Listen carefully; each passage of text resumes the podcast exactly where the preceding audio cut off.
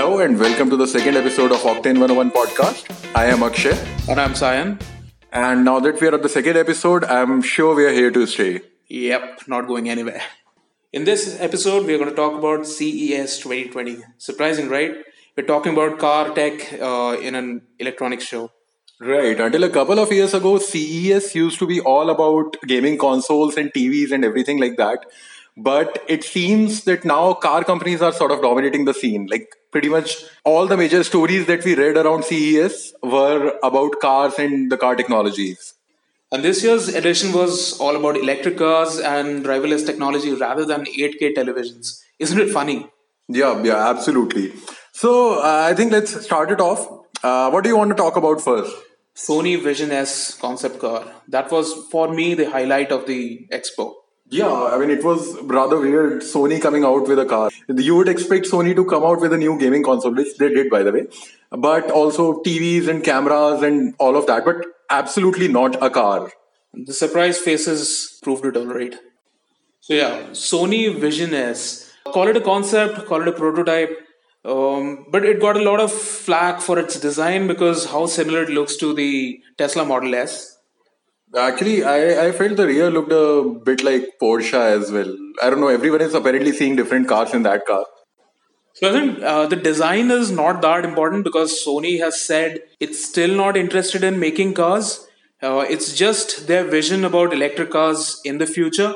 And uh, they, all they wanted to show is the technology they can come up with coming few years. Yet they came up with a fully functional car. It's it's not a still concept that doesn't work. It completely works.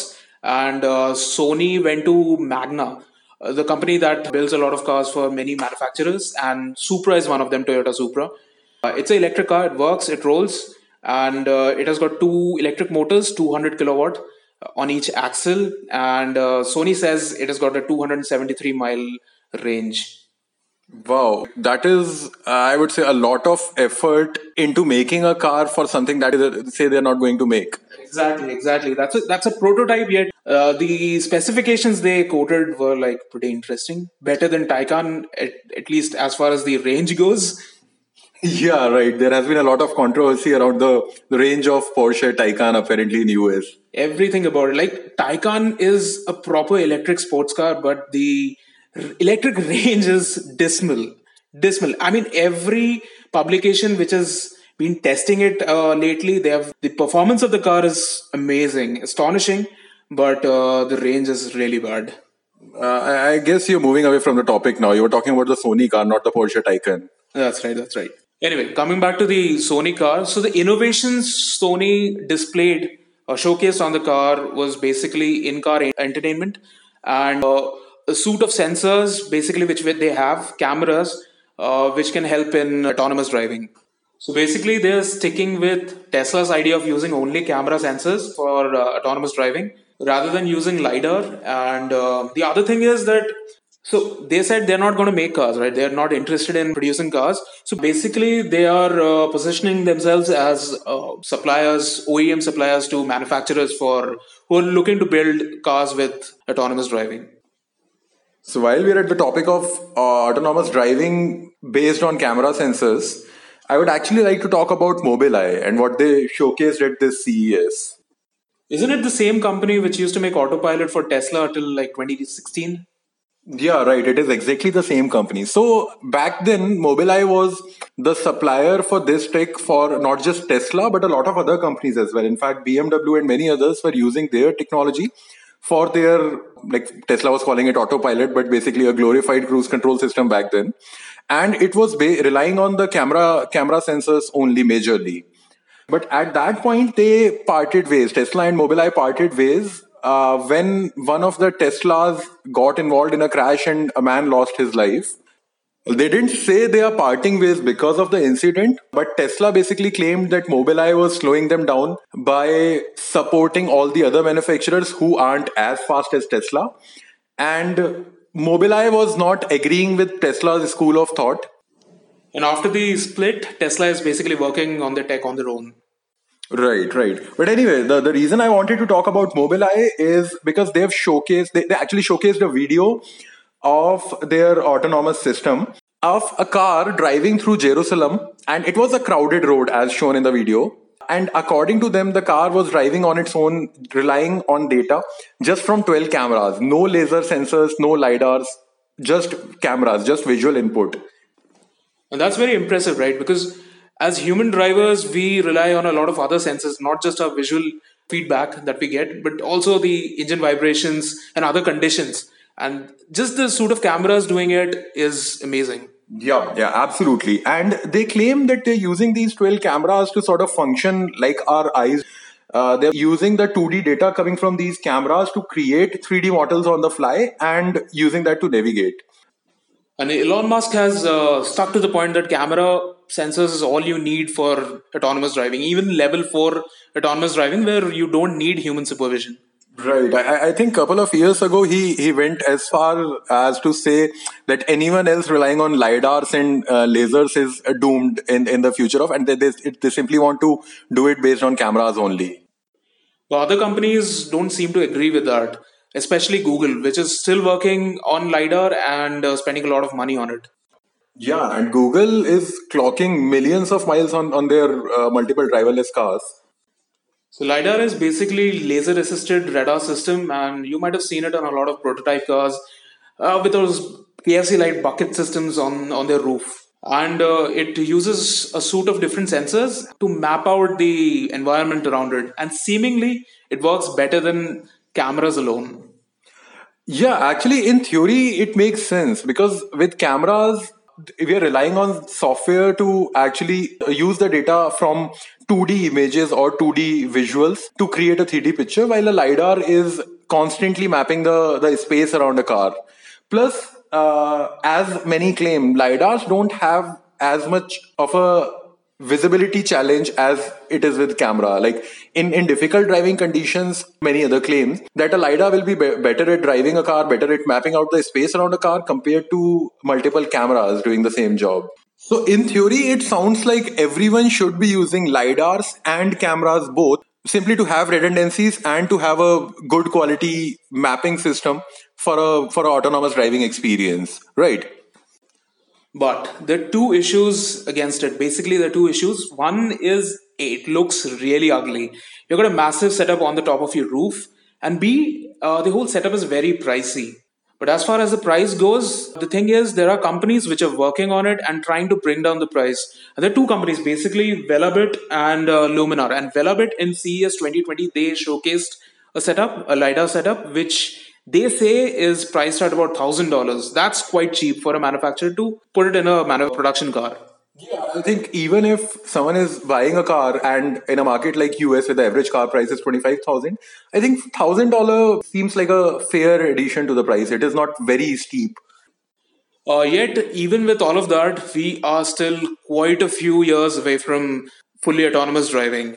I mean, in 2016, 2017, if I remember, we were promised of level 4 autonomous driving by 2020 and i don't think it's anywhere near.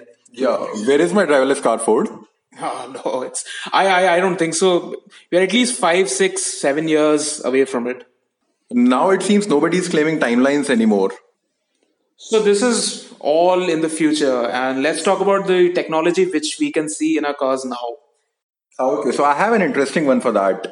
I would like to talk about sun visors so I think from absolutely cheap cars like Tata Nano to Maruti Alto to all the way up to S Class and XC90s, the sun visor is more or less the same. And it has not changed in the last, what, 100 years? Uh, yeah, probably almost that. But now it seems Bosch is trying to mess up with this structure.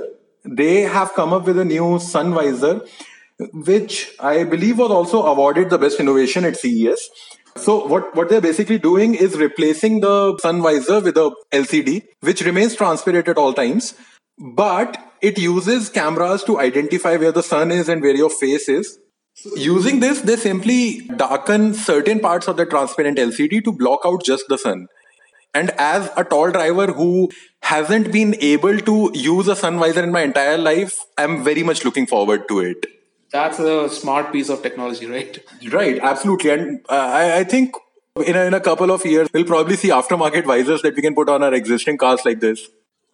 And uh, another interesting piece of technology that was showcased at CES was hybrid rear view mirror. Uh, this uh, technology was developed with uh, in partnership with Gentex, and what basically it does is, see, in countries like US, there are regulations that you can't use just cameras for rear view mirrors. Uh, like Audi e-tron, it basically uses cameras for uh, uh, wing mirrors as wing mirrors. But in the US, you need to have wing mirrors, traditional wing mirrors, and in-cabin rear view mirror. So basically, what this hybrid setup does is it has cameras two cameras on the wing mirrors and one on the roof and uh, the rear view mirror which you have inside the cabin is basically a lcd display and uh, it shows three feeds from these three cameras. And in case these cameras fail the these uh, hybrid system works just like a traditional rear view mirror. That's uh, interesting right? Yeah but now i would like to talk about a bigger name amazon. And while it sounds a little odd that again I'm, I'm coming to amazon for car they have announced a partnership with Lamborghini under which Alexa will be integrated into the infotainment system of Lamborghini Huracan Evo. And I found the video they showcased at the expo pretty interesting because they showed the possibilities of Alexa's deeper integration into the infotainment system. And it goes way beyond than just controlling your audio and navigation. And you can basically uh, control uh, the car's dynamics, not just your in car controls. You can also control your uh, smart devices at your home, like your smart garage door. You can just use Alexa to open it remotely. Right, but this is for the Lamborghini. I mean, realistically, it is a very small subset of the car ecosystem. For others, they already have this Amazon Echo Auto, and uh, at the CES, they announced that they'll be launching it in India. In fact, they've already launched it on January 15th. And that honestly seems like a half hearted attempt at getting into more cars. So in India, this device is priced at 5,000 rupees, which uh, comes out to around $80. And what you have to do to use it in your existing car is first plug the cable into the 3.5 mm input. Second, connect it to the uh, the cigarette charger power supply port. And on the third step, download the Alexa app on your phone. Fourth step, pair your phone with the device. I mean, that is a lot of effort. And for what? It, this device doesn't even have a screen. It simply uses voice commands that call Alexa to play your music or schedule your meetings. Doesn't it sound like we are back in the FM transmitter days? Yeah, it more or less does because I'm connecting two cables, then pairing it to my phone. It doesn't even have a data connection of its own. It is using up my phone data. So I, am not really sure why one should be buying this device. And and this, I'm not talking as someone who knows Amazon is trying to transition people into using Alexa, but rather as a consumer. Like, what exactly is the value I'm gaining out of this? And if the entire complicated setup completely relies on your phone, I think the whole point is lost. Uh, it, it's just a glorified mic. Exactly. If the entire objective of this whole exercise is to have voice control in your car, why not just use Android Auto on your phone? I mean, for 5000 bucks, you can get a basic phone, leave it all the time on your car with the Android Auto app open, which also has a lot more services that you use on a daily basis. Like for a long time, I've been using Google's suite of applications for uh, my calendar and everything. It would be hard for someone like me to move away from that to a new structure. I, I understand it, it works great for people who have already adopted Alexa in their homes with Echo devices. But then again, uh, this would simply be expanding the services for them only and not really reaching a lot of new users. To top that up, it is not really adding a lot of value in my car. I still have to look at my phone for navigation. I still have to pull out my phone if I want to find a place and i am obviously speaking from experience because i use the the setup i'm talking about in a very basic hatchback that i have. Now it comes with bluetooth it comes with good speakers and already has a mic on the steering wheel. So all i have to do is simply use the android auto app on my phone put it on the dashboard and i have an interface a screen optimized for driving which simply has my music and my navigation there. And of course, we know Google Maps is the default choice for navigation. And I can use voice commands using the steering, the steering mounted mic that already comes in the car. And even if you're not comfortable with the idea of putting your phone in the car, which you anyway have to do with both the options we are talking about here, you can actually spend a little more and upgrade to a head unit from a lot of aftermarket manufacturers for uh, to have Android Auto and Apple CarPlay compatible head unit.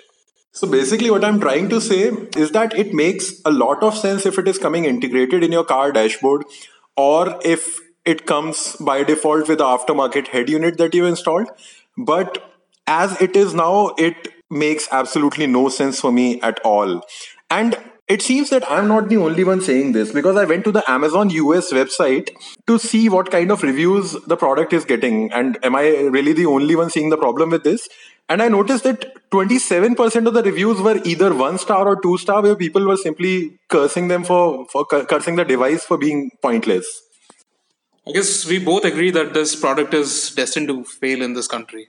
And I guess that covers everything that caught our eye from this year's CES. So thanks for listening and goodbye.